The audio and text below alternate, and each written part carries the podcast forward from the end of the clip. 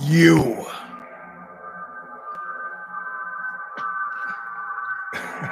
are now about to witness the awesome, uh, crushing uh, might of the Eugene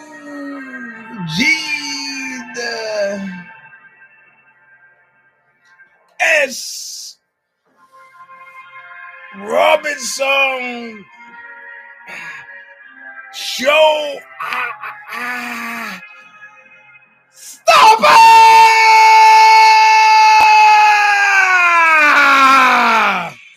Woo! Welcome, my friends, to a show that seemingly never ends. This is version number a two two a zero ninga, ninga, ninga, ninga, of the Eugene S. Robinson Show Stomper. I am your host, Eugene S. Robinson. Listen, we're going to talk about Father's Day stuff today. Fathers. Hello, mother. Hello, father. Yonder is the castle of my father. What other thing? You say one thing, she says something else. You're tearing me apart. That's not doesn't explicitly mention father. Anyway, we're talking about Father's Day. We're gonna talk about the fights last night and a rock cold, stone hard moment of clarity and realization that's going to change your entire life. Not only when you think about MMA, but when you think about the rest of your life that doesn't involve MMA, all happening on 220. But first, let's let Stigmata play us in like they have every week since 2007. The band is Stigmata. The song is called Intro All of Nothing, off the record, Calling of the Just. Still available from Revelation Records in Huntington Beach, California, where they hit your car with a hammer, shoot your death in a nightclub, and run your mayor pro tem out of town. Listen.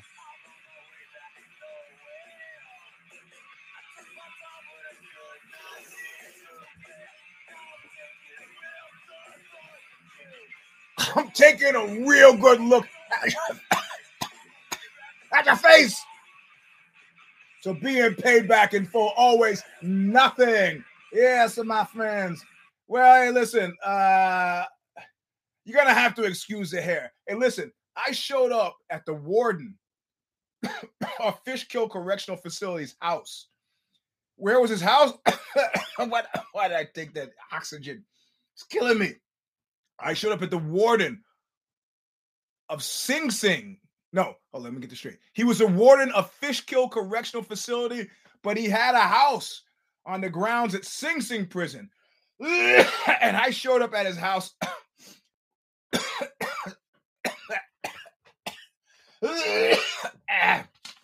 I got, I got, I got, I got, I got my my fourth booster, and this is what I get. I showed up at the dude's house with no shoes, no pants, no shirt, nothing but posing trunks. And I said to him, I guess you'll wonder why I'm dressed this way. I was 16 years old. And he said, uh, no. I was like, cool, fine, no problem. I would have tossed me out of my fucking house. You don't sit down at dinner at my house in posing trunks, you fucking prick. I'd have sent him on his way. Him being me. But the guy was nice enough. Dalsheim was his name. It's a nice enough guy. So I say, I say, I, the hair. I'd like to explain how I'm showing up like this before we even get into the commercials. I did jujitsu this morning, and then went to do uh, uh, uh, care don't care. But then yesterday, I did. Uh, I did. Uh, I went and got the fourth booster, and the only reason I did that is because like, I'm going off on tour, right? And I'm anticipating crowds. now, you know, I've done my friends in Agnostic Front, and they just played Hellfest. That's a crowd. That was like that was literally like about 20,000 people. That's a crowd of people just breathing and breathing and breathing and blowing and screaming and breathing. The biggest audience I'll probably play to will be 4,000 people. But that's still 4,000 people breathing in a target dude's it just like just breathing right in my mouth, like right here, like right in here, ah! and it goes right into my fucking mouth. So I figured I'll take this this this this booster, uh, is that's what they call it, a booster, and uh, so I, I you're gonna have to excuse you know, anything I might say that might be off putting. It's not me talking, really. It's the booster, you fucking pricks. I'm kidding. I'm kidding you. It's me. So, uh, commercials. Pinko 95014 at yahoo.com if you want to donate money to the show or patreon.com slash the stomper or Eugene dash Robinson dash 28. I think that's Cash App or Venmo is Planet Oxbow. I, I know it's maybe anonymous. Those who PayPal me the $100 two hours ago, thank you for it. The $100, that'll help me buy a doorknob. Uh, yeah, it's probably the, it's probably a mic, micro dose. There's nothing micro about the dose they gave me, I'm sure. So um, so that's where I was. Jiu-jitsu, and then make, making the one Father's Day call I had to make to uh, the man. If you read the Substack, you know he is described as my stepfather. He was married to my mother for 13 years, but we still call him my stepfather. I have to say that. I have to add this explanatory addendum because I don't want you to think, hey, that's not the guy. My mother's been married to the same guy for the past 30 years. So this is the guy that was her husband between the ages of five for me and 18, right? So still officially known as my stepfather, though there's no blood or connection other than you know, you, you whatever, yeah, what a nurture. So, um, but anyway, so uh, uh, this is the David Lynch, Jim Jarmusch hair. Doesn't matter. I got important things. The, between now and the three hours, I was gonna go out and do some work in the uh, in the in the in the pond, but man, this sun is at is like noon. I really actually wanted to do this show now and do that stuff later as the sun kind of starts to crest because I'm not all about sitting in the sun there, the 100 degree. I'll be passed out face down in the pond. You know, the fish like, oh shit, this is better than those flakes he's been giving us. So uh anyway, so here we are. And and uh so I got the vaccine yesterday. Um and uh you know, I felt I felt bad in a very weird way, right? Um because your brain is working in ways that you know you and it's weird. I said there's certain, levels of Hitler-esque bullshit that you can sell yourself sometimes. Your right hand is doing this, and the right hand is what is left hand doing? I don't know. I don't know. I don't know what he, we're connected to the same body, but I'm not aware. So there's a line, right? And we're, we're all masked up, and there's a line, and they say next.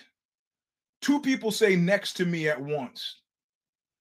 Now, I've always publicly made the claim that I routinely find myself attracted to older women there were two women given these injections. There was the one on my right and the one on my left.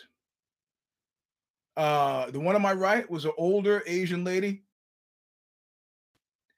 One on my left was a younger Latina, probably about 30. It took me non-conscious mind to go rip right to the Latina.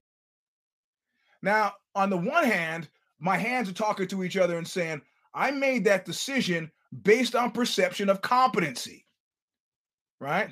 Because when I used to be a member of Kaiser, went in for a tetanus shot, and the little old Asian lady is bumping around and she pulls this thing down, and I have a bad feeling inside. And I said, Oh, this is a good little vials. It's cool. Can I see which one you're about to give me? And she's about to give me a shot that's got nothing to do with tetanus. I go, that doesn't is that the tet? Is that the, the test? She goes, Oh, it's that. And I God love you. I love old people. I'm an old person. And this ties into MMA, so have patience. I'm an old person too. I love I love you, little but but not when you're taking needles and sticking me with stuff. Yeah, yeah, I know. I, I yeah, I know. I, I know, eh, Mr. Individual Eleven. I, I know. I and I make the claim, but but this, you know, of course, this makes the the, the current very, very, like, you know, she's like, I can't trust you with anybody. Under normal circumstances, I could go if the guy's got a predilection for women in their twenties, as long as I keep women from the twenties away. But I know you turn, you go, you're the kind of cat you turn around next thing you with a 65 year old woman. I don't know, I don't know. And I go, well, that's that's true. So, uh, so I sit down with the 30 year old woman and we're talking and, uh, you know, I got, you know, you just can't, you're on this, the, the wife, the kid have been away for a while. You can't. so I wear this shirt and she's like, "Oh, you're gonna have to pull your sleeve up." And I go, "Yeah, goosh, right, right." And I like, I'm, you know, and uh, JP, you're asking the hard questions. yeah, why's the oldest woman I've been with? I'd say she's probably about seventy now, which just means she was 10 years older than me. But look, we're off. We're actually no, no, no. When I was 17, I had a 37 year old girlfriend. So that's yeah, that's 20 years. So that would make her uh, 80 now. she looks all right. I tracked it down on the internet. She looks all right. I would do it again. But anyway, that's not the point. The point is, I'm being all macho, and I'm like, my mother used to be a cop, and she's interviewing this guy who had a high speed chase through the streets of Brooklyn, shot out the back window of the car, had like about 75 pounds of weed in the back, shooting at the cops. The cops are shooting at him, bouncing over the sidewalk. Car turned up, that caught in the fire. And she's looking at the guy's case. And then she says, He's a nice Jamaican guy. He's, you know, and he says, uh, Mr. Uh, you know, Mr. Donovan, what about this case? And he's like, Oh, oh pretty lady, that it was a, it was a terrible misunderstanding. you know, so you just can't stop these things, right? So I'm like, you just and she fucking jabs the fuck out of me with this thing. And she goes, Oh, now you're gonna have to sit here for 15 minutes. And I was like, Here? no, no, no, no, no, no, no, here, over there with all those. And I look over and it's like a room full of decrepit looking. I got no, no, no, no, no. I'm gonna call my family now. I I went up and got in the lobby and went. So now I've, I've, I've felt I'm feeling kind of strange with this thing. And then, of course, everybody says, You got the fourth one? You shouldn't have got the fourth one. I knew a guy who got the fourth one, immediately got COVID, and then he was out three weeks. It's like, if it doesn't keep me from stopping me from going to jujitsu, I don't care. All of this to explain why I haven't cut combed my hair. Doesn't matter. It doesn't matter. I know you don't give a shit. I felt the need to explain. We've done the commercials, so let's do talk, talk about Father's Day now. Mm, um, uh, if you if you subscribe to the subject sub Substack, which is free. I put it out late last night. I was trying to wait until uh midnight, couldn't do it. Watch Transformer free, Transporter. So I watched Transporter one, which I've seen. I, I, I watched Transporter two, which I'd already seen too, and then I had to watch Transporter. So I had a Transporter night with Jason Statham because it's sort of amazing to me that the guy actually used to sell jewelry on the street had been a professional diver and is doing and the movies are fucking solid. I don't give a shit. It's the same movie. I don't care. But they even try to be contemporary. The last one was about toxic waste, and you know, and the guy's dry. It's got all the panache of Fast and Furious, but I don't have to deal with poorly dressed uh, uh, uh, uh ensembles. It's just him, and typically a female lead of some kind that he never gets with like like she had the, in the in the third one she had to blackmail him into it. And the first one yeah i think they got together but then she died you know? It's like uh, so um yeah. Well this is the if, if you're a father this is the the the only other person that understands is another father. And i don't expect anybody else to understand. And that is the nature of of, of the substack you know? Um That's funny, BC. Anyway, um, yeah, eh, I mean Statham. I, I mean, you know, it's interesting. It's interesting when we talked about surrendering and giving up, and how De Niro of Meet the Fockers is De Niro not giving up but surrendering. But you know what the thing is, if I'm if I'm these freaks of nature have long lives in Hollywood. Ed Norton had been the shit for a long time. All he had to do was be a pain in the ass a couple times. Where's the last thing he was in? He doing art films? Joaquin Phoenix had some monster hits. What was the last thing he was in? Man, I, I don't know. You know, the, the Tom Cruise, even Tom Cruise has this had this period of peak, and now he's like Mission Impossible 10. He's taking what Jack Reacher, totally wrong for Jack Reacher, and now this huge thing. I sorry, I haven't seen Top Gun 1. I'm not gonna see Top Gun 2. I don't want to sit in a bunch of theater with a bunch of douchebags, guys. Look, the first time around, it was douchebags who saw it. I don't give a shit. People now, you know, you know, you know what guys like me were when Top Gun came out. It's like the Top Gun theater and the Point Break theater. Top Gun, Point Break, Quake, Quisp. I wasn't a Top Gun theater. That cornball shit and the, and these smoky looks across the room at each other. I, my gym was full of guys like that. I was in the Point Break theater. You surf, man, every day. That's it. So so uh, so it's it's rare to have a career. Statham, whatever, ride that pony, bro. Ride it. And he still got a friend in in Guy Ritchie. Hasn't spoiled it.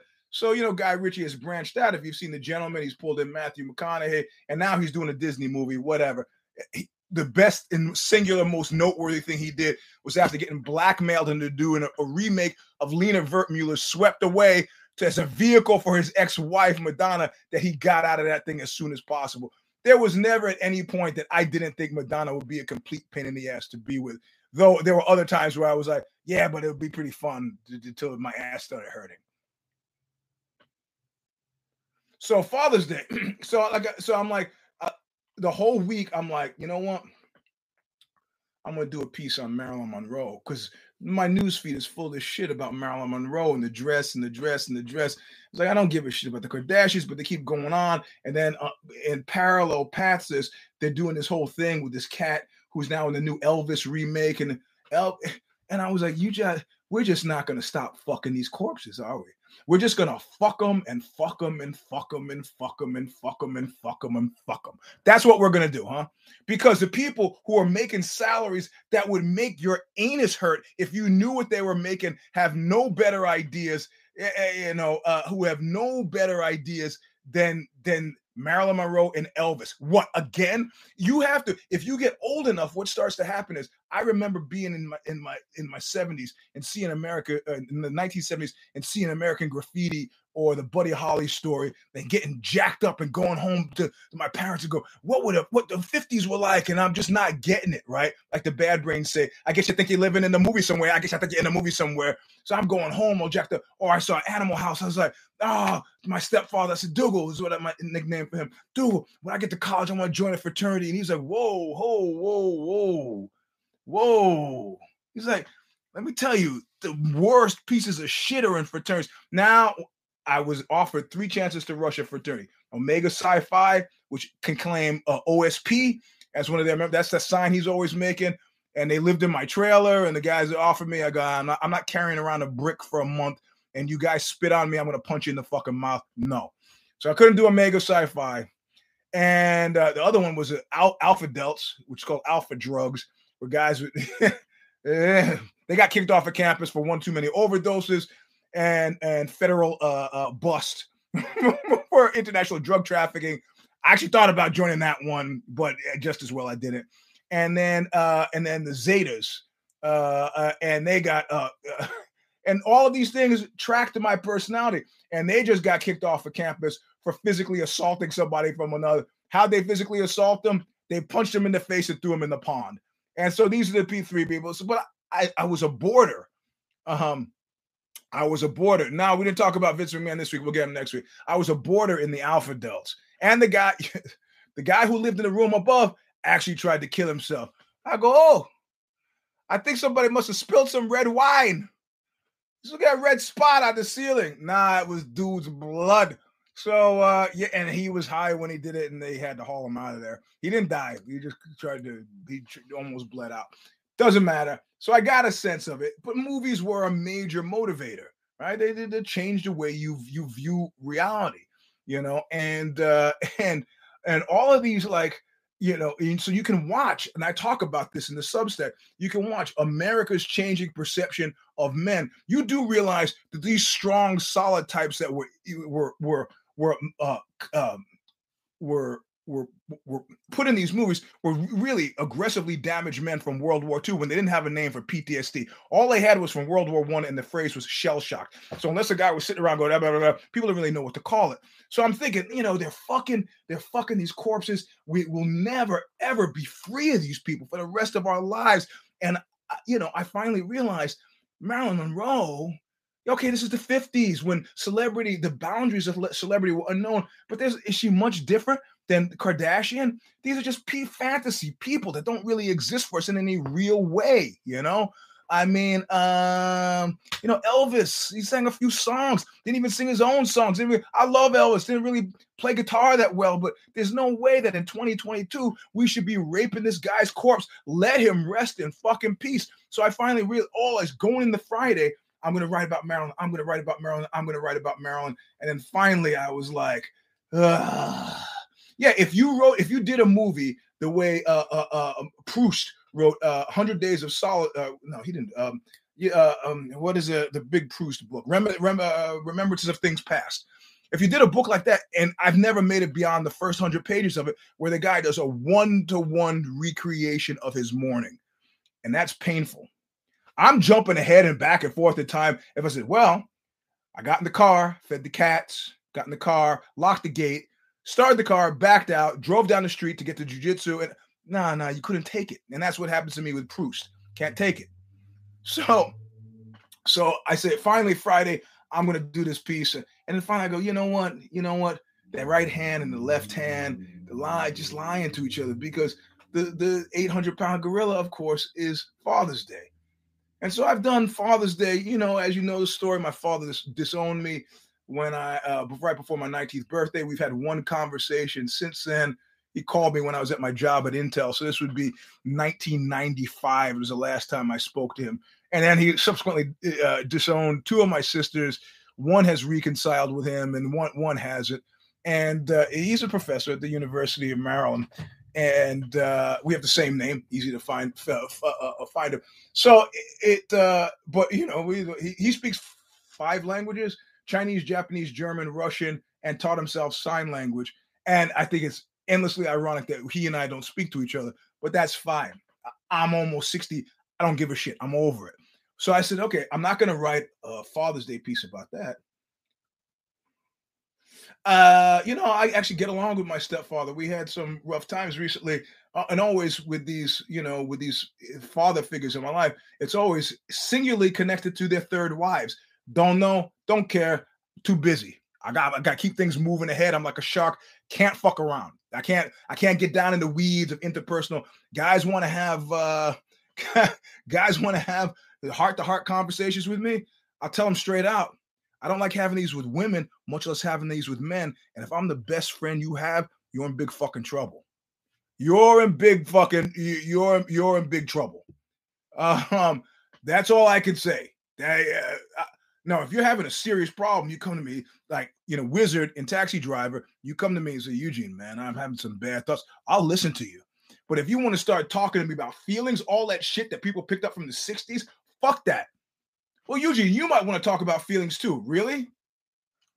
You do realize my my emotional parameters at two switches, right? Angry, uh, horny, happy. That's it. right? Angry is somewhere with the resentful. You cut me off on traffic, got a snarky comment, and I maybe get, get get a little edge to me, you know. Or if I'm online to get the vaccination, do I go with the old lady who was questionable questionable competency, or do I go with the hey? And happy. Ah, right now I feel pretty happy. The womb is the temperature's good. I feel okay. That's it. The emotional. There's never any point where you, you when my ex-wife first met me, she's like, "Yes, I read the records, I saw the lyrics, and I expect you to be like really, you know, dark and gloomy and introspective." And uh, yeah, I'm pretty introspective, but dark and gloomy. The thing is, the dark shit that's in my head, it presents itself like a parade. There's nothing. It's the darkest shit in the world, but it's got a smile on its face. Like I told you that when the plumber was here, I'm thinking. I should probably kill him. I if I kill him, I won't have to pay the bill, and this bill is going to be pricey. All I have to do is kill him. But where would I bury him? so this is the whole dialogue in my head. I'm just admitting it. That's all. Yeah. Ah, you know, you say that it was something where I can't trust you ever again. That means you trust the people to begin with. I trust people to be true to their natures 100% of the time. I don't have to bring up the guy's name. I've mentioned this before. He's like, Eugene, I can't stay over to your house tonight. I got to get back to LA. Okay. Can my girlfriend stay at your place? Okay. Yeah, take care of her, will you? Okay. You sleep on the couch.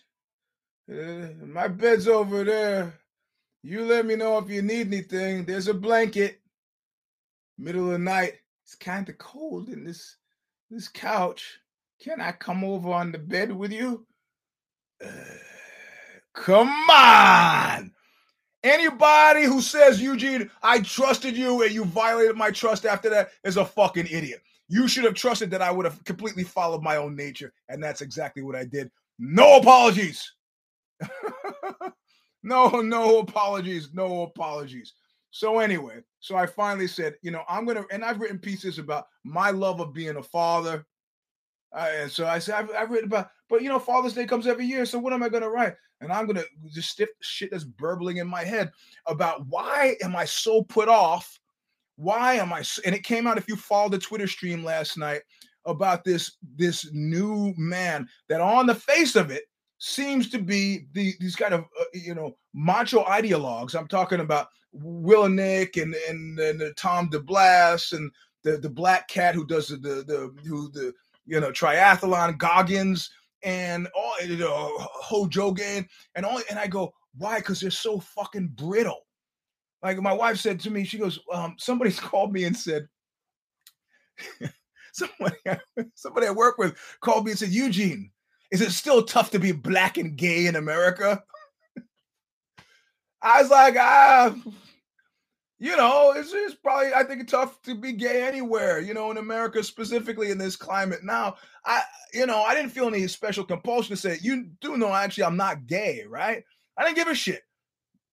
I don't care. It's like if somebody says, Eugene, know, you, you Chinese, I would, well, I'm okay. Fuck, I'm Chinese. It's not pejorative to me. I don't care. Uh, but the the wife says to me one boy, why do you, you know, a lot of people think you're gay. Why do you? And I go because I have no, I have no macho energy about gay stuff. You know, first of all, I do jujitsu seven days a week. There is no time you're that close to another man unless you're having sex with him. And if you've been involved in outre sexual practices, you've been having sex in the room with other dudes who are having sex in the room. So you just kind of relax about all that stuff, you know? Uh, yeah, I mean, uh, you know, uh, it's not my concern. So despite the weightlifting and the guns and the knives and the street fighting, at the portal and, the history at Hustler and, and all, all, despite all that, I don't think I, I am really I'm really I love that song Macho Man. I got kicked out of a bar in upstate New York for playing it 20 times in a row, ready to get down with anyone he can. That's the name of the game. so I just I feel the need to present this way, you know. I, I, and I, to give an example, I told somebody, this friend of mine came up to me and who played a long show in Berlin, you know, a long two hour show. I've mentioned this before. At the end of the show, he's like, Hey, Eugene, you want to come to the bathroom with me? I was like, Oh, maybe the guy's got some party favors. Who knows? I go, Yeah, what do you got? He goes, Well, I figured you could suck my dick. And then I, what? Come on, man. Come, I just did a two hour show. What kind of offer is that?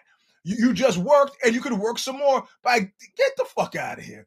And he suddenly realized a couple things that had I been a different guy, he probably would have been beaten up and, and secondarily that I wasn't going for it, which was which was important for him to understand. So it's all these macho ideologues that are just so fucking brittle that you can't. And if you look at Joe Ho Jogan, Joe Rogan versus the feminist, which is really this argument he had with Lydia Lunch, he did something that he found belittling and he flipped out. I've been friends with Lydia since 1985, and she does that stuff to me all the time. And I, what? I just laugh. I just laugh. I just what you know, you're gonna hurt me. You're gonna hurt my. She's oh Eugene, you little boy. Yeah, okay. yeah, uh, because I don't believe that to be part of. So all of this stuff, all of this, I go. So I'm. That's what I'm to talk about when I talk about Father's Day. I'm going to talk about the changing perception of, of, of, men. And I can see, you know, on the face of it, like I talk about at, coming out of the 60s and 70s, I crave discipline and order. Right? I mean, keep in mind, I wrestled. I did uh, bodybuilding. These are these are sports you can't. You maybe play tennis, or maybe you don't play tennis. Play tennis, you don't play. No, you do jujitsu or weightlifting. You from the big skin chicken to the butter, but but these are highly disciplined. And I talk about in the Substack the woman who was like screaming at me, uh, exactly, um, uh, who's screaming at me as I'm leaving her place. The big secret of Eugene Robinson is that you're the most controlled person I know. It's like, what happened to your fucking laptop? I, I don't know. Big hole in the screen. Where's your kid? When's the last time he had something to eat? I don't know. Who are those fucking speed freaks all over your fucking living room and in your kitchen? I don't know. She ended up living in her car. That's what I know. A little control in your life would have been good. Uh, Anton LaVey said to me, "Best the best thing about having control is losing it." That's my motto. I have control 99% of the time, and when I lose it, it is incredibly liberating. Ask King Diamond. Oxbow played with King Diamond, and I was pulling down the PA stacks and screwing the mic stand loose from the bass like a lightsaber. I was like Jason Statham with the football player team bouncers who were like, oh, "Put the stick down." Oh, you think it's a stick that's keeping you from getting hurt? Threw the stick down. I was like, "Let's go." they didn't want that either. No smoke there. So I say this all to say that there's certain things that it's just so obvious that you should write about or do and you just lie to yourself. One hand says the other, one hand lies. And it's like me and Chuck Liddell. For years with Chuck Liddell, I'm like, ah, but Chuck Liddell against Kevin Randleman, ah, he's gonna lose. It took six, like literally six times of me choosing against Liddell to realize, and this is not fights that I didn't watch. This was a product of fights that that that that uh, that I watched. And I kept saying, ah, Chuck, ah.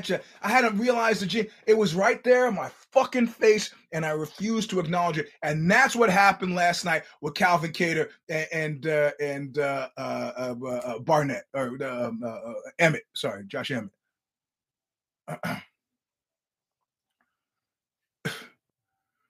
I, it's in my face. It's been in our faces the last five months, and we just ignored it. We just this hand was ah, ga, ga, ga, ga, you know what you know what this show should have said.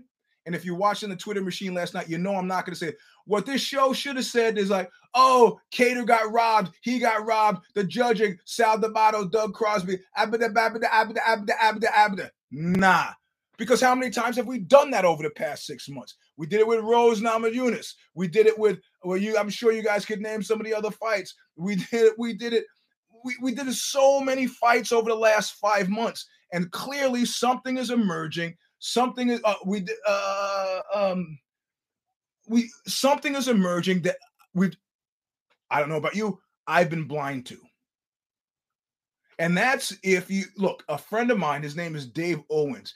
He's a, he he's has a um, he's a professor at Vanderbilt University, and he's also the former drummer for Whipping Boy and he started this kind of school of business and he he was super interesting guy. Like he was a guy if you remember he took all the exit signs in his his dormitory and using the same font the same cutout used gel caps uh, not gel caps uh, gel sheets and cut instead of e x i t f u c k and put them on all the and nobody noticed for like months and months and months. Um um so so he does it. He did this study. He created this fake company to study management. And lo and behold, that fake company actually became a real company. I think Griffin Technologies. I can't remember the name. They make peripherals for uh, Apple shit, like cases for iPhones or whatever. But his his objective was to study organizational behavior in regards to business and to, in technology. And and he said, you know, and this shouldn't be a surprise quickly it gets it gets broken down into several different groupings and the, the, it's the alphas the supporters of the status quo we're surrounded by them every single politician you could think of at present who has a job that you know as a politician is an alpha these are status quo guys. This is why people voted for Obama. And this is why people voted for Trump. Because if you're not a status quo guy, you're what? You're part of that beta group, the Young Turks, the ones who want to disturb. They all have vested interest in moving. The status quo guys have a vested interest in keeping things as they are.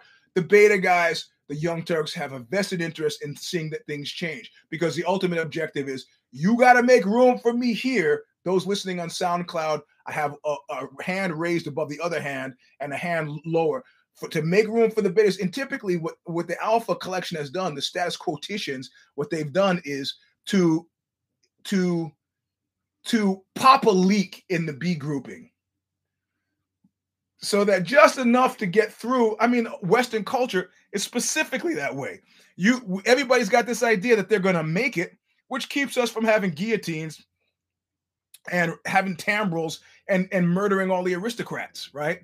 because we think, well, you know, we're slow to roll. We could be aristocrats here, you know, we could be aristocrats. So he did this whole study. So guys like Rose, like Calvin Kattar, like all the others that have happened the last few months, where we go, where in other words, where they came to decision losses where they should have won. These are cats that the judges are saying that's not enough. And there was a rule change where they started to actually pay attention to damage caused as well as aggression and clearly the judges are looking at it with the eyes like, if you were just, tr- if you were trying to pity pat, pity pat, and you're pl- playing some kind of score counter, hoping that they're going to go, well, like in Calvin Kattar's case, in one round, uh, round four, you had 41 significant strikes to his 15 significant strikes. You're the winner. That's not what they're paying attention to. You got to understand, in this instance, sympathy for the bald one. In this instance, in this instance, the bald one said a truism that you should know to your core, and that's that this is not a long term job. If you're fighting on a long enough timeline and you're thinking about, well, four years from now, when I get that shit out of your head. Josh Emmett fought like a guy who realizes I got no clocks at home that run backwards. I'm fucking around. I've been injured. I was out for fun. I this is it's a make or break proposition because when you see a guy fight like that, what you say is on a long enough timeline in the course of this fight, he's winning this fight. Now I understand what Kattar, you know, I, I understand Kattar's doing MMA math, right? He's like, well, I probably took the first round, maybe I took the second, I lost the third. Uh, definitely, I was feeling like the fourth was mine and the fifth I owned completely. So there's no way he could get three rounds out of that. I won, except you didn't. And not only that, I was and, and and it was like like a diamond, like a like I was I was shot through the head with a diamond. I realized as he happily scampered off, fuck that guy. Fuck that guy. Go be a greengrocer to continue with the apocalypse now theory. Go be a greengrocer somewhere. Yeah. And make no mistake, I think Calvin Kattar is probably the more talented fighter. But you got to get, if you haven't, it took me five months to get this, and I'm not even fighting. If you haven't gotten through your head that you're not going to point your way to any decision victories anymore, you need to wise the fuck up.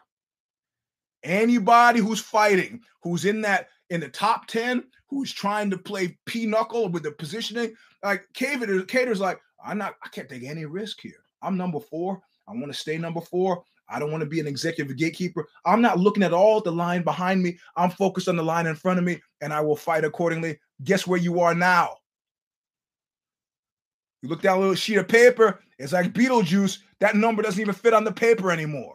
Who are you going to fight next? You're just a guy now. And I don't think there's a tremendous upside to Josh Emmett at all. But when Josh Emmett hits you you could tell that Josh Emmett is not trying to do anything. Give Josh Emmett the belt. Maybe Josh Emmett changed. Johnny Boney Joni changed a lot after he got the belt.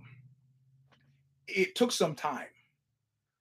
He was still a killer right after he got it because people like, well, you're not a real champion until you defend. And then he said, well, and he was fighting a lot of really tough guys. He was out to make a point. I don't remember if Steph disagreed with me on on uh, Kattar being a gift uh, she she was trying to continue to care about him, and I was like, "You're right."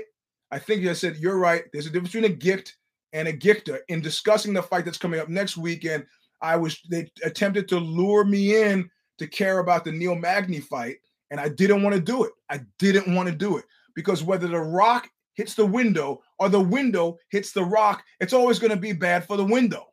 And then I realized as they picked the guy who who who was against Neil Magny, whose name I can't remember. Uh, uh, I can't remember it now. You, if you could look at look at, let me know before the show's over. Uh, I said, okay, oh, wait, wait, wait, wait, I'm going to show you the magic and power of a Gicta. I am going to show you the magic of a of a yeah yeah Rakhmonov. I'm going to show you the magic of a Gicta. I'm joining you on this, and I'm going to make the same pick. He, by all accounts, should win this fight. Rakhmonov. He should win it. But he's fighting Neil Magny. Neil Magny is a Gicta. That's terrible, terrible dark magic. Now you watch what happens. Now, when I was sitting out, then, then it was all bets off. Now watch what happens. So, you know, there's a big difference between a gift and a gifter, but there's no more upside than Calvin Kattar. He he, uh, he effectively cleared the table from that terrible loss to, to Holloway, who is still much more. That's not even executive gatekeeper. That's a guy who's got his place in line and doesn't. What's all that noise behind me? I, I I'm fo- I'm sorry. I'll get back to you later. I'm focused here. And not only did that, he shit on the uh, Giga Chikadze kick, which I don't fault him for. Giga had holes. That's what he's there for to exploit the holes. That, uh, but you know, I was hard pressed. It ruined. I I was flying high on those fights, and then Kattar ruined it for me. He ruined it because he knew he knew what was gonna happen, happen, and he let it happen anyway. Like there's a woman, there was a woman, and I don't want to blame the victim here and elevator comes, the door opens, and it's just one guy in the elevator, and she's got a bad feeling. Anton LaVey said to me, he said, but popularity has killed Buckley. No, popularity has killed more people than anything. So she makes the socially uncomfortable decision that it's easier for her to get into the elevator than to stand out there because she doesn't want to make the guy feel like she doesn't approve of his presence in the elevator. So she gets in the fucking elevator. You know how the story ends.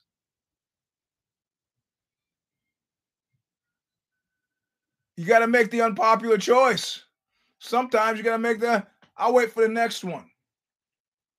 Or like some woman at Intel said to me, I always see her, older black lady, and we kind of, you know, I smile. Hey, yeah. Just she reminded me as a relative. I really liked her. She was always reading Stephen King books. And one day she says to me, Hey, you know something? Every time I see you, you're smiling. And I was like, Yeah, I got a sunny disposition. She goes, eh, You're either a really nice guy or you're completely out of your mind. I was like, you know, or both. Could be a nice guy in both. So listen, I, you know, whatever. Uh, there's no tremendous upside to Emmett. Yeah, whatever. I like I like watching him fight. The biggest shock for me was when he said his wife. What? Okay. My okay, sure. And uh and then there were a lot of cares uh, coming off a don't care card. Jeremiah, uh, uh, uh, uh, uh, what the hell is it? Uh, um, what the hell is his last name? What do you call that thing now? Wells, Jeremiah Wells. Um, the woman who uh, uh, whose first whose first fight she had she was against Justina um and who was like, "Didn't you get the memo? Did you get the memo? I was supposed to win this." That if you if you want a textbook definition of an ass kicking, that was it. Yeah, Natalia Silva. That would I can't it, there is no country in the world in which I describe ass kicking and you don't see it playing out like that. I beat you with the feet. I beat you with the hands. I beat you on the ground. I beat you with the. I just, and people complain about Herb Dean not having stopped the other fight. I was like, listen, you guys don't want to just you. Herb Dean has become the new Mazzagatti. That was a fine stoppage. Uh, yeah, yeah, yeah, yeah. Uh, um, yeah, yeah, that, yeah, J- JB, you're exactly right. Kattar, there's a lot. He's got to work on the optics. There's a whole much. And then you know, did you Megan Olivi, whoever was interviewing him, and he was just like, okay, these are not top flight journalists that they have interviewing these cats, but these guys are not playing along. They're not giving. They're Uh, well, like I just said, don't tell. I'm interviewing you, you fucking prick. Don't you tell me what I just said. This is commercial for you. Make the use of it. You know. So it's like, you know what? You don't want to be here. Open up your own school and just hang out there. You can talk to kids 16 hours a day, whatever. It's not nothing shameful about that. So, um, so uh, yeah, Natalia Silva a murderess. That's what that ass kicking look like. Jeremiah Wells killer. Um, and who was uh uh we'll get to Holland in the second. And uh you just mentioned him in the con oh Buckley. Buckley. And it's like all these cats, you you do you do realize I've had MMA matches, right? You know something? Given as much of a prick as I am, do you know what I've never done? In a fight context where I know I'm going to be stepping on the mat or in a cage with a guy, you know what I've never done? I've never mad dogged the guy. And you know, there's a story that, that I think probably my I go on the mat and I was so happy to be there that I just started hugging everybody. I hugged the the, the mat ref. I like hugged the judge. I, I, I pulled a Uriah Faber. I hugged the guy I was gonna fight before I fought him. I was just happy to be there, man. Smiles. And then they say umbach, kumbach, or whatever they say. I don't even how long I've been doing this that I don't know kumbach. And then I go nuts. But in general, you don't want to give a guy an emotional basis. You know, that is that fight, the MMA fight where I shoot on the guy, he sprawls and he had, I knew he had had a fucked up leg. And so I grab his leg and I go, huh, huh. That re- reconstructed knee he has that's full of steel, like, you know, uh, transform, like a, a Terminator, that could probably, I'm in the direct line to get a headshot. Need me. This is knees, yeah, need a down opponent. You could do it. And I go, whoa, shook it off. I go, that was pretty hard. He probably won't do that again. And he did it again. And I was like, all right, we got to stop this. And so I, the leg I had, I pulled it in. And so we're struggling. And I told you, this is the same guy who was like, you know, you hit like a girl. Never mind. he's talking to me the whole time we're fighting. Ah, you suck a dick. You know, none of this stuff is bothering me. And then he says, come on, old man. And then I lose my mind.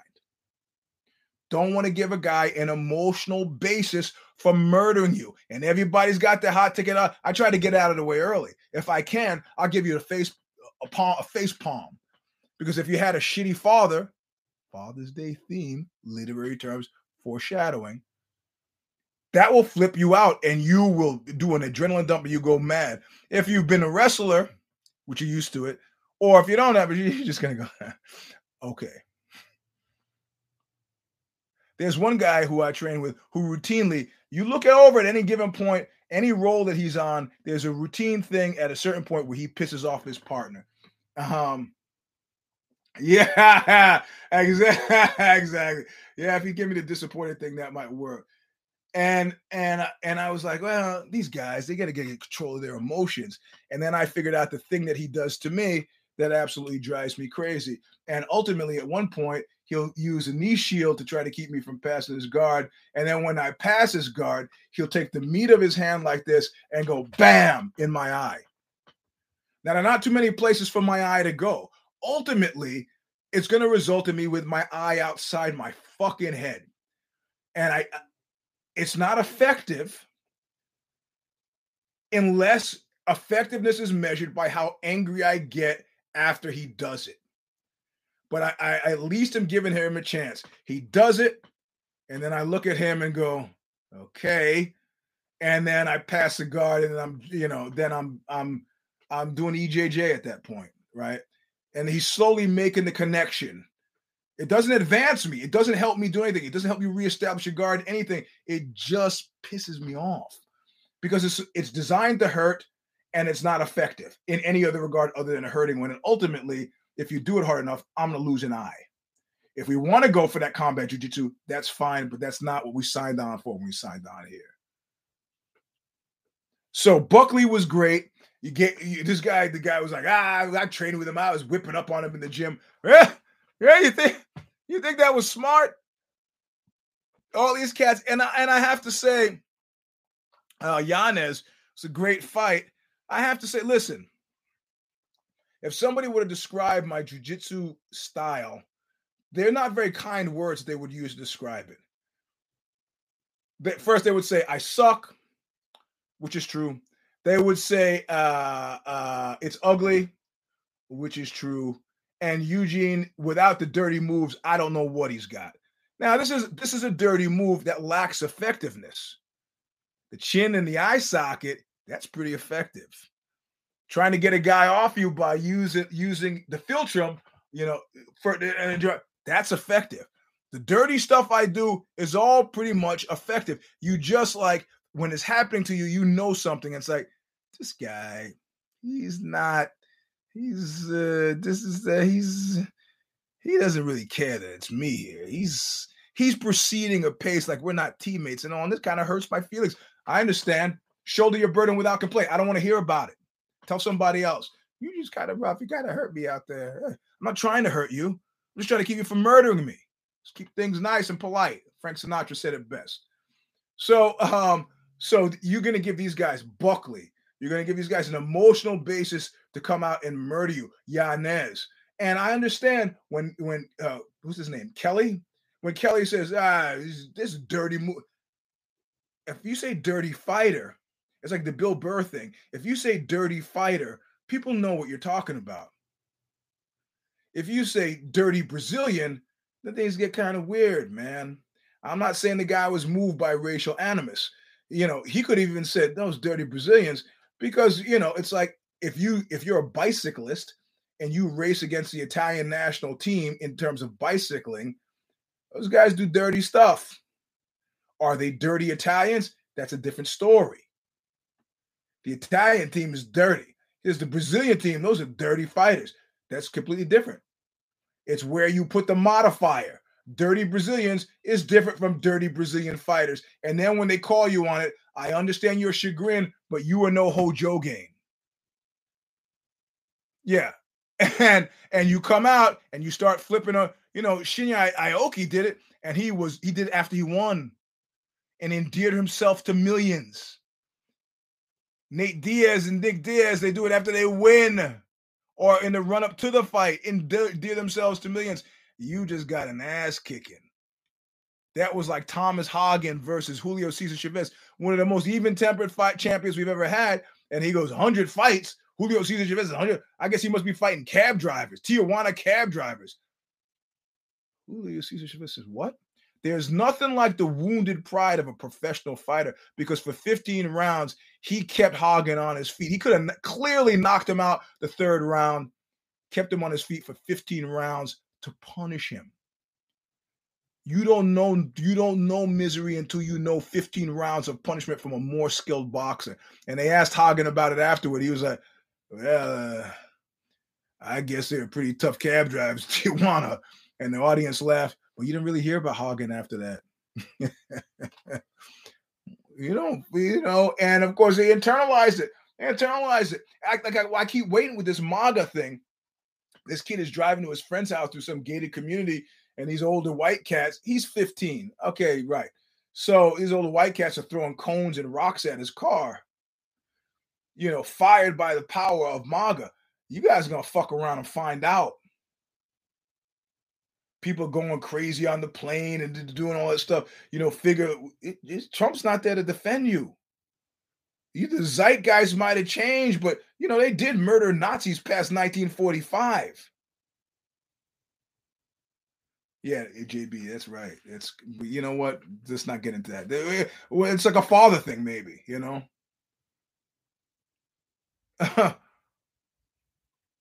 I mean, he's trying so hard. Like all these cats. Like I'm interested in the uh who was the guy I interviewed who pulled a gun on um on Valid Ishmael. Uh, he's he's a fighter for Bellator, and his son fights for Bellator as well.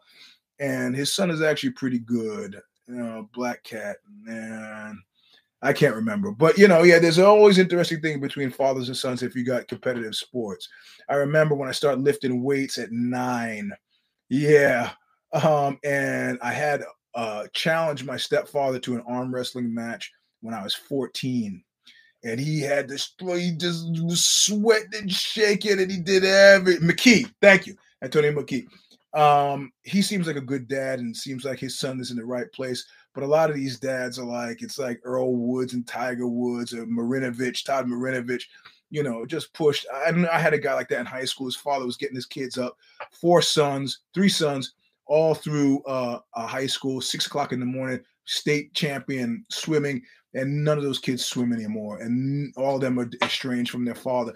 Uh, your failures in life are not my responsibility. My father never urged me to do shit. He was a championship football player, never urged me to play ball, never explained the game to me, didn't know anything. I don't know anything about football really.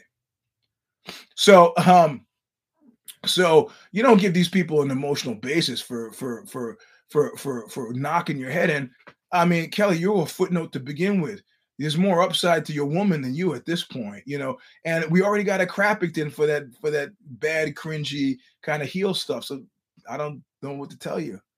I really don't know. I, I understand the point you were making, but you know, you MAGA cats are gonna have to. I mean, you haven't haven't figured it out. Me and my big brother here are gonna kick your ass. I don't. I don't see him there. I, I don't. I don't see him there. It's like the guy who came up to me on the book tour in in uh in Austin. So yeah, man, I, I was gonna go out to my car and get my gun and shoot you for that story you just told. You mean the story about me having to shoot my dog that I loved very much when it flipped out and, and attacked me when I had an eight month old daughter or, or, you know eleven or two she was just just Grace. My oldest had just started walking, so maybe fourteen months old. That story. You mean that one? Yeah. He's like, so you're gonna go out to your car to shoot me because that story. The guy was, yeah. Well, I go, so you have a gun in your car, kind of like this one, and I pull up my shirt. He's like, well, man, hey, calm down. I go, calm down, nothing. Calm down, fucking nothing. You in the history of the words calm down, have they ever succeeded in calming anybody down? Come in here and threaten me at the merch table. Buy a book or fuck off. Don't come and tell me about a gun you have in your car when I got one right here. Yeah, and yeah, and then Giannis was like, ah, fuck, fuck, fuck, fuck. And then, of course, as soon as he sees the cameras, he's like, oh. And then what was the dude who beat, who, was I getting into? Where, where DC actually, I like had the presence of mind. You didn't fight me. It, it reminded me of sports comment and Taxi Driver. Don't give me the money. You're not gonna fuck me. You're gonna fuck her. Give her the money. He's like, you didn't fight me. So yeah, you backed, you know, yeah, he backed his teammate. What are you talking about?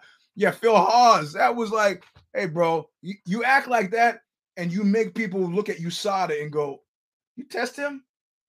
You test him? I had one roid rage and cut my fingers to the bone as a result of it.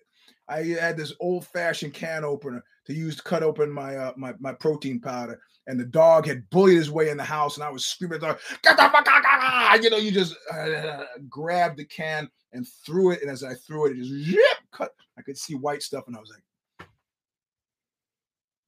that was my one roid rage. I was like, clearly, I lost. I lost. Yeah. so yeah, I mean, DC had an incredible presence of mind there. That was like, you didn't fight me. But he even said it in a way that was nicely threatening. He was like, we're not fighting yet. it's not, it's not a conversation. Don't do this to yourself. You know, and he apologized. It was like, yeah, damage done, bro. Damage done. And people getting on Herb Dean for that fight. Don't get leave him, leave him alone. Leave Herb alone. Did a fine job. That fight went on. He's not the new Mazzagatti. That fight went on. Look, I see the guy complain afterward. The guy doesn't complain. I go, oh, okay, that fight's gone a little too long. no, he complained. He was like, oh, I could still. Yeah, okay. So it was a good night of fights, completely shit on by Calvin Kattar, for which I will never forgive him, except I'm only giving him 80% of the responsibility. The other 20% is the dogheadedness with which I clung to this idea for the past five months that things were going to be different and that clearly has scuttled more people than not. You want to know what I'm talking about? Do you want to know what I'm talking about? You know why Valentina Shevchenko won that fight? Because she didn't stop trying to win that fight. She wanted to show, and I said, well, it's gonna take a lot. She takes it down.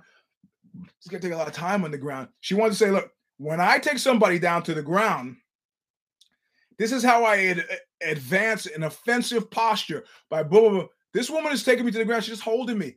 That's not going to win the fight. Not going to win the fight. Oh, uh, uh, Gregory uh, Rodrigues, that was great.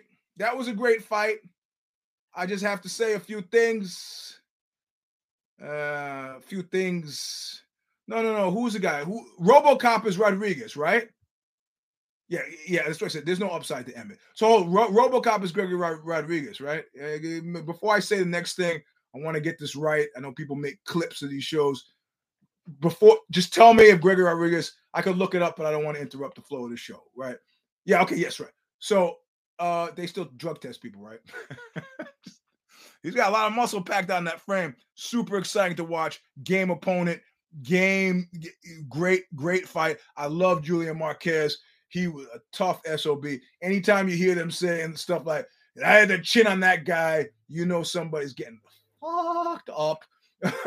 and it doesn't redound well to his future success. But I'm glad he's back. I, am a big uh, Marquez fan, but Rodrigues was something else. And this lays, keep in mind, I've given I've given the UFC six months to a year to start presenting me with reasons to stay beyond the end of Johnny Boney Jr.'s career, beyond the end of Izzy. Izzy said it in his package. If you heard it, he said uh, they're just recycling guys for me to fight now.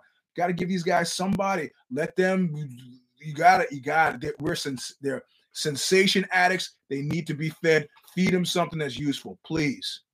Keep these these guys engaged and thereby keeping me engaged. Otherwise, other spot, you know, professional bull riding. Now that's something you should see. Professional bull. Everybody, everybody at Endeavor is excited about it. They're still tweeting about it. Professional bull riding. Hmm. So, uh, so that was that was a night of fights. And I, again, like I was shot through the head with a diamond. I realized all these guys just the, the rules have changed. That fight, what happened, that Kattar fight, that was not D'Amato's fault. That was not that was not Crosby's fault. I can't remember who the third judge was. That was Calvin Kattar's fault. That was Calvin Kattar's fault. Straight up. And you know what? I'm okay for the next six months not hearing Calvin Kattar's name again. They're recycling guys for me to fight now. He's got that right. Who's it? He's got that right. He's got that right. Who who who, who are you going to put in front of me? What are they doing with their matchmaking? Sean Shelby, also known as Keith. What's he doing? I mean, I'm not saying that in an accusatory way, even though it sounded very much in an accusatory way. But you know, you, you got all these plates spinning. You got to get them spinning in a way that makes some sense. Come on, please. I'm gonna stay around for a bit. At least give us give us something. You know, so uh yeah, the rule set change. If you haven't gotten it over the past five months, you've got to. The question is, who is embracing or understanding the way we've now suddenly understood the criteria that's changed vis-a-vis the judging going to the next fights, where you Rose Namajunas come in and go, yeah, but any any situation in which anybody is giving me the yeah, but tells me they're about to get fucked up again. January 6th, that wasn't, yeah, but that wasn't a real, you're about to get fucked up again. Yeah, but nah, you're about to get fucked up again. That's that's that's all there is to it. So uh Father's Day, I suggest you take the Substack if you haven't read it. Like I said in the last tweet, if there's a father that you don't like, send it to him. If there's a shit father, send it to him. If there's a father that you like, send it to him. If you're if you know good fathers that you like, send it to them because this is the only this is the only this is the only this is only uh I uh, I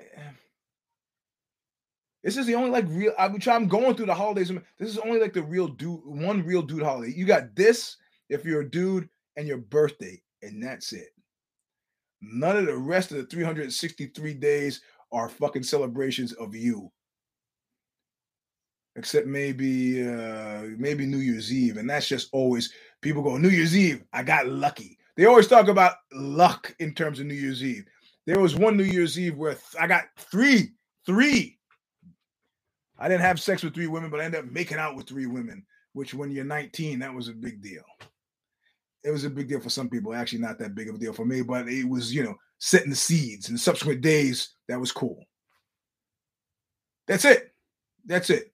You get your birthday and Father's Day. You know, um, yeah, and they're talking about you know you need to do you have to do some sort of reinvention, and John Nash is coming out with some killer stuff, killer stuff on the finances, which I suggest. Like I mentioned one of the fights, and I go, I'm going to enjoy this fight until uh, until John opens his mouth and tells me how much the cats got paid for having that fight. And then I'm going to be so depressed. I'm thinking, I'm talking uh, specifically about Dawes and the, and the other cat. Then I'm going to be so depressed that that man took that kind of abuse for the money he got that I won't be able to enjoy it. So, John, you got the rest of today. Let me just let me let me spend my life in, in a pastime paradise here. Just let me do it. Just don't don't fucking come on. Just let, let me do it. And he would thankfully on the on the recording of the care, I don't care. He let me do my thing. I don't want to know. I don't need to know all that stuff. And it's a willful blindness on my part. However, however, so a- as we stand, let's take a summation. Calvin Kattar, Gicht, not even. Uh, I don't think he's even executive level gatekeeper. Not that he couldn't be, and not that he's in the Gustafsson te- territory of like turning his nose up at the prospect, but he's just facing the wrong way. you know, you turn around and you're gonna like look at the, anybody for where you used to be at four through seven. So let's just say seven through ten is gonna myrtleize you. And you're like, who's that? Who's that? Guy? Who's that guy over there? That guy? Oh, that guy? That guy's like, what is he, 16 in the rankings? Yeah. Yeah. What are you looking at? 16. Fuck you up. And then you get beat by number 16. And then you're like, what do you look at? At some point, you need to realize, all right, I'm gonna turn around here, do a little executive gatekeeping. Give me a cat. Give me uh, now that I'm number seven. You know who you get? You give me? Give me number nine because nine to seven is not enough of a jump for to make to turn an average man into a killer. However, falling from seven to nine is enough to make an average Calvin Kattar like come alive. I'm sure Sean Sean Shelby, also known as Keith. I you know um yeah, I, I I didn't understand where she was going with that, with Buckley being being a gift, but you know, a gift can't always be Chuck Liddell was a gift for the first five, six fights of his career because I didn't trust that he was going to win. So uh, maybe Steph was widening the definition of, of gift. We just did the show. I should remember, but I don't. My kids are taking me out to dinner tonight. Two of my kids, other ones at work. I haven't heard from the other one. I'm imagine she's going to call me during dinner. Doesn't matter. You know, I'm I'm easy. I'm, you know, everybody's worried about me. My mom's like, you haven't had this much time alone. You're morbid self-attention. I had a gun stop whispering to me about a week ago. I'm fine. Fine. Fine. Anyway, read the Substack if you haven't. Uh, the sun has sort of crested a bit. I'm gonna go out and move heavy things in the pond. If I don't die there, uh, we'll see you on Tuesday if the shoes fit. Monday afternoon at noon. Uh, also Juneteenth. I did a piece for Ad Age on Juneteenth where I essentially shit on the holiday from a corporate perspective. Say I got a drawer full, of rejection notes. Don't tell me shit about your company doing stuff for Juneteenth when I got a drawer full, of rejection notes. You fucking pricks. So Monday afternoon, Care Don't Care goes live. Tuesday, if the shoes fit, uh, um, I got uh, I got a, another piece on the live five Wong duty uh, to round out Pride Month. Uh, I think on Ron Athey coming up this week, and the next weekend is a fight. I think it's a 14 fight card. How many cares did I have? Three. Yes. yeah, JB. It's a kid not day week. Sorry. Anytime Sorrell has to have somebody roll with me, he says, go with the old man. Sorry. Until then, don't die. The kid's not here. The kid's not. I, I can scream as loud as I want. Because you know what I'm about to say. Look what you made me do! Don't die, Blondie. Don't die.